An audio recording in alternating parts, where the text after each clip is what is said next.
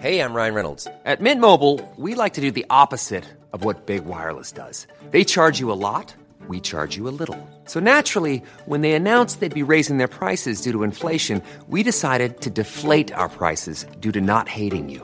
That's right. We're cutting the price of Mint Unlimited from $30 a month to just $15 a month. Give it a try at mintmobile.com slash switch. $45 upfront for three months plus taxes and fees. Promo rate for new customers for limited time. Unlimited more than 40 gigabytes per month. Slows. Full terms at mintmobile.com.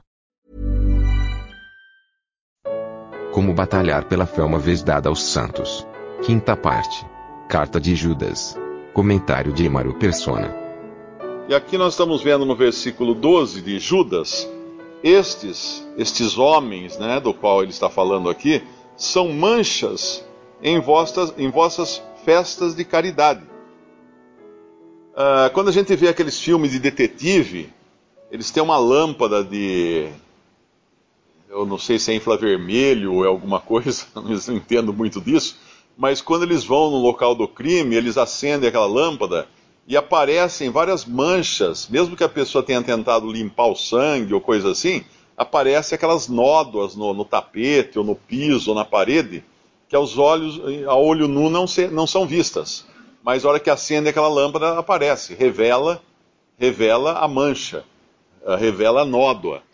E nós não temos esse equipamento uh, em nós, no nosso homem natural, né, de enxergar essas nódoas, essas manchas. Então, quando nós olhamos para homens que parecem ser grandes, grandes, grandes homens ou grande coisa no mundo cristão, nós precisaríamos ligar esse aparelho para ter a visão de Deus, porque Deus vai enxergar as manchas. E esses homens aqui que são descritos aqui são manchas no meio da comunhão cristã. São manchas, ainda que muitos de nós olhamos para eles e falamos: Uau, esse, esse aí é realmente uma, uma sumidade, né? Esse sim é um homem digno. São manchas. Deus está falando que são manchas porque Deus não vê como vê o homem.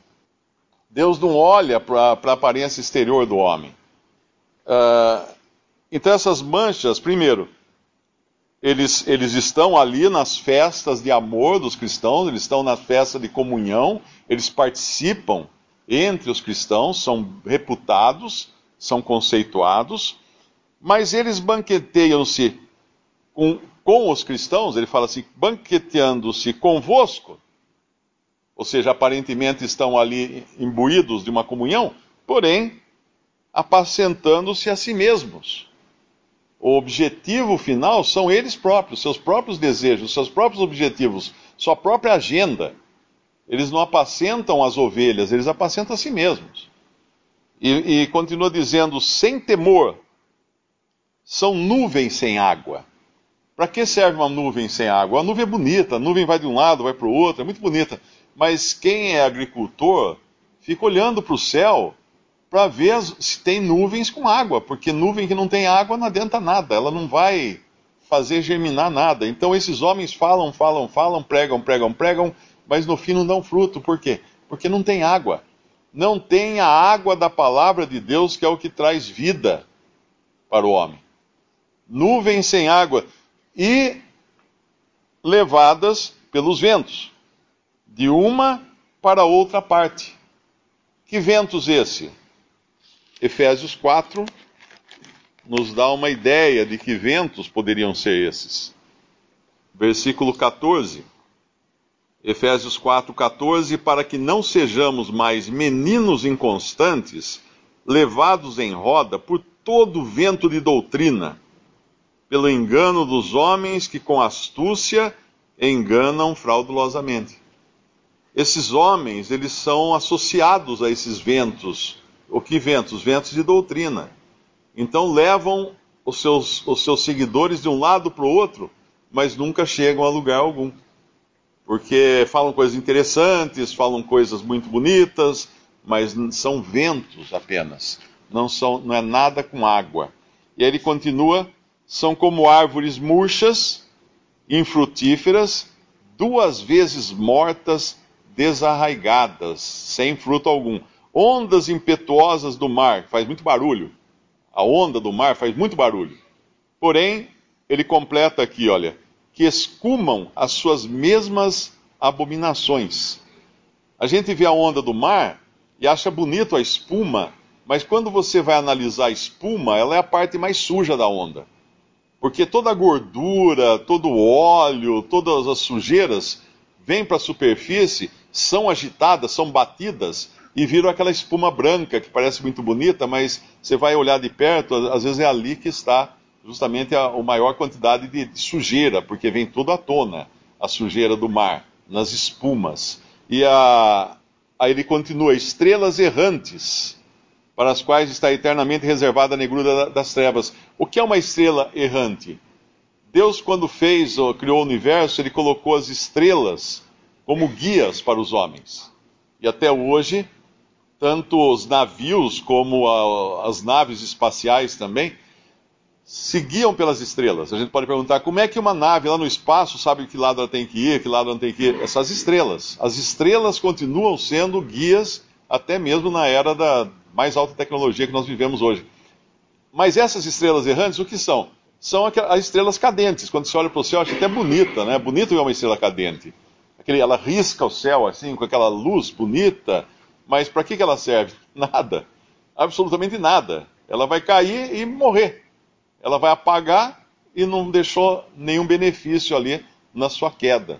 E assim são esses que aparentemente têm uma luz bonita, aparentemente brilham muito, mas de nada servem e estão reservados já para a negrura das trevas. Lembra de Mateus capítulo 7? Uh, ah, Senhor, Senhor, em teu nome não profetizamos, nós profetizamos seu nome, fizemos maravilhas, uh, expulsamos demônios no teu nome. E o Senhor fala: apartai-vos de mim, nunca vos conheci.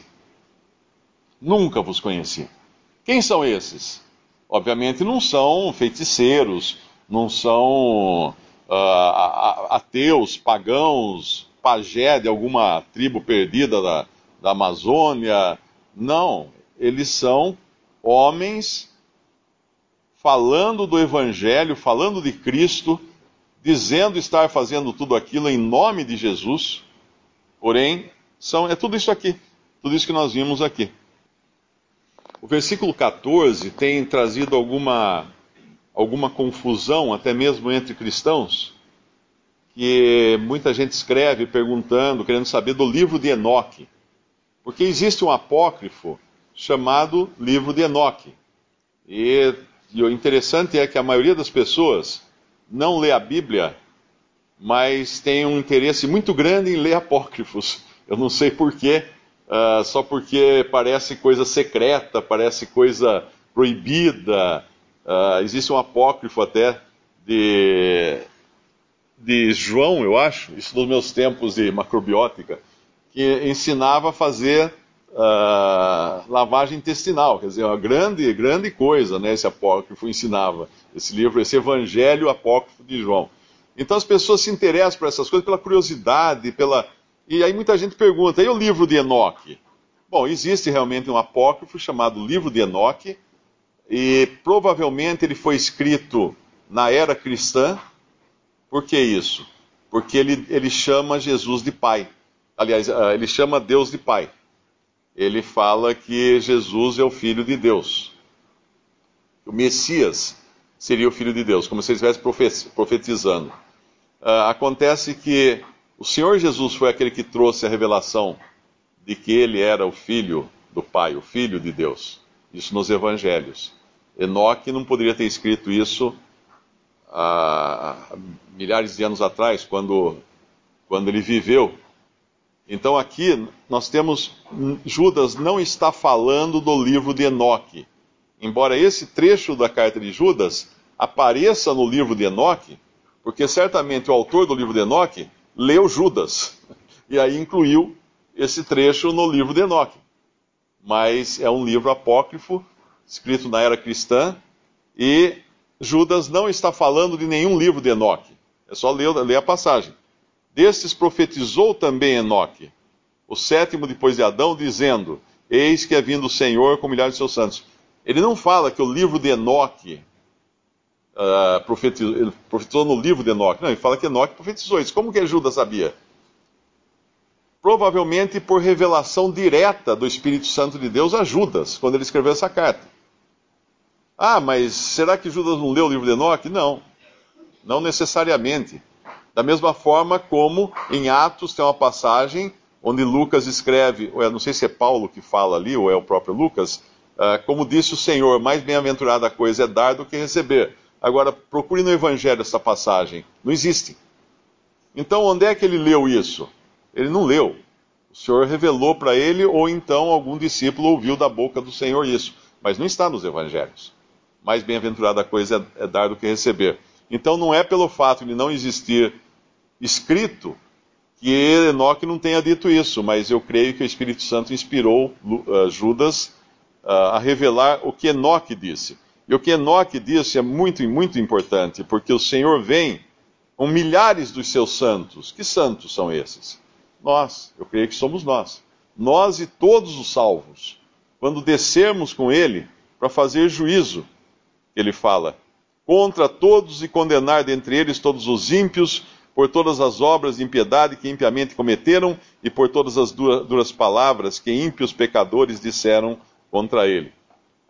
Eu creio que essa é a vinda do Senhor com os seus santos, porque primeiro o Senhor vem para os seus santos, não desce até o mundo, porém fica entre nuvens, e o nosso encontro, então, é o arrebatamento, vamos encontrar com ele entre nuvens, subimos para o céu com ele depois de aproximadamente sete anos, o Senhor volta com todos os seus santos para fazer juízo sobre as nações.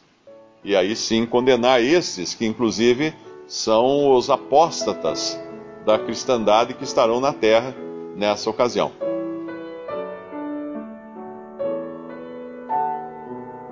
Visite respondi.com.br. Visite também 3minutos.net.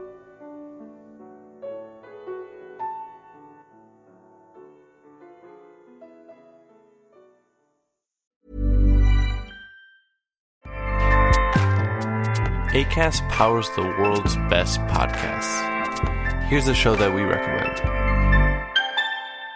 The Real Housewives is a guilty pleasure for most, but if you're looking to not feel guilty about that pleasure, tune in to Everything Iconic with me, Danny Pellegrino, where I break down all the messy moments and behind the scenes antics of Bravo's popular franchise. And on Everything Iconic, I also interview celebrity guests like Kelly Ripa, Kiki Palmer, Drew Barrymore, Cameron Diaz, and more about their guilty pleasures, their past work, and so much more. So if you're pop culture obsessed and find yourself watching way too much reality TV like me, tune in to Everything Iconic with Danny Pellegrino wherever you listen to podcasts. ACAST helps creators launch, grow, and monetize their podcasts everywhere. ACAST.com.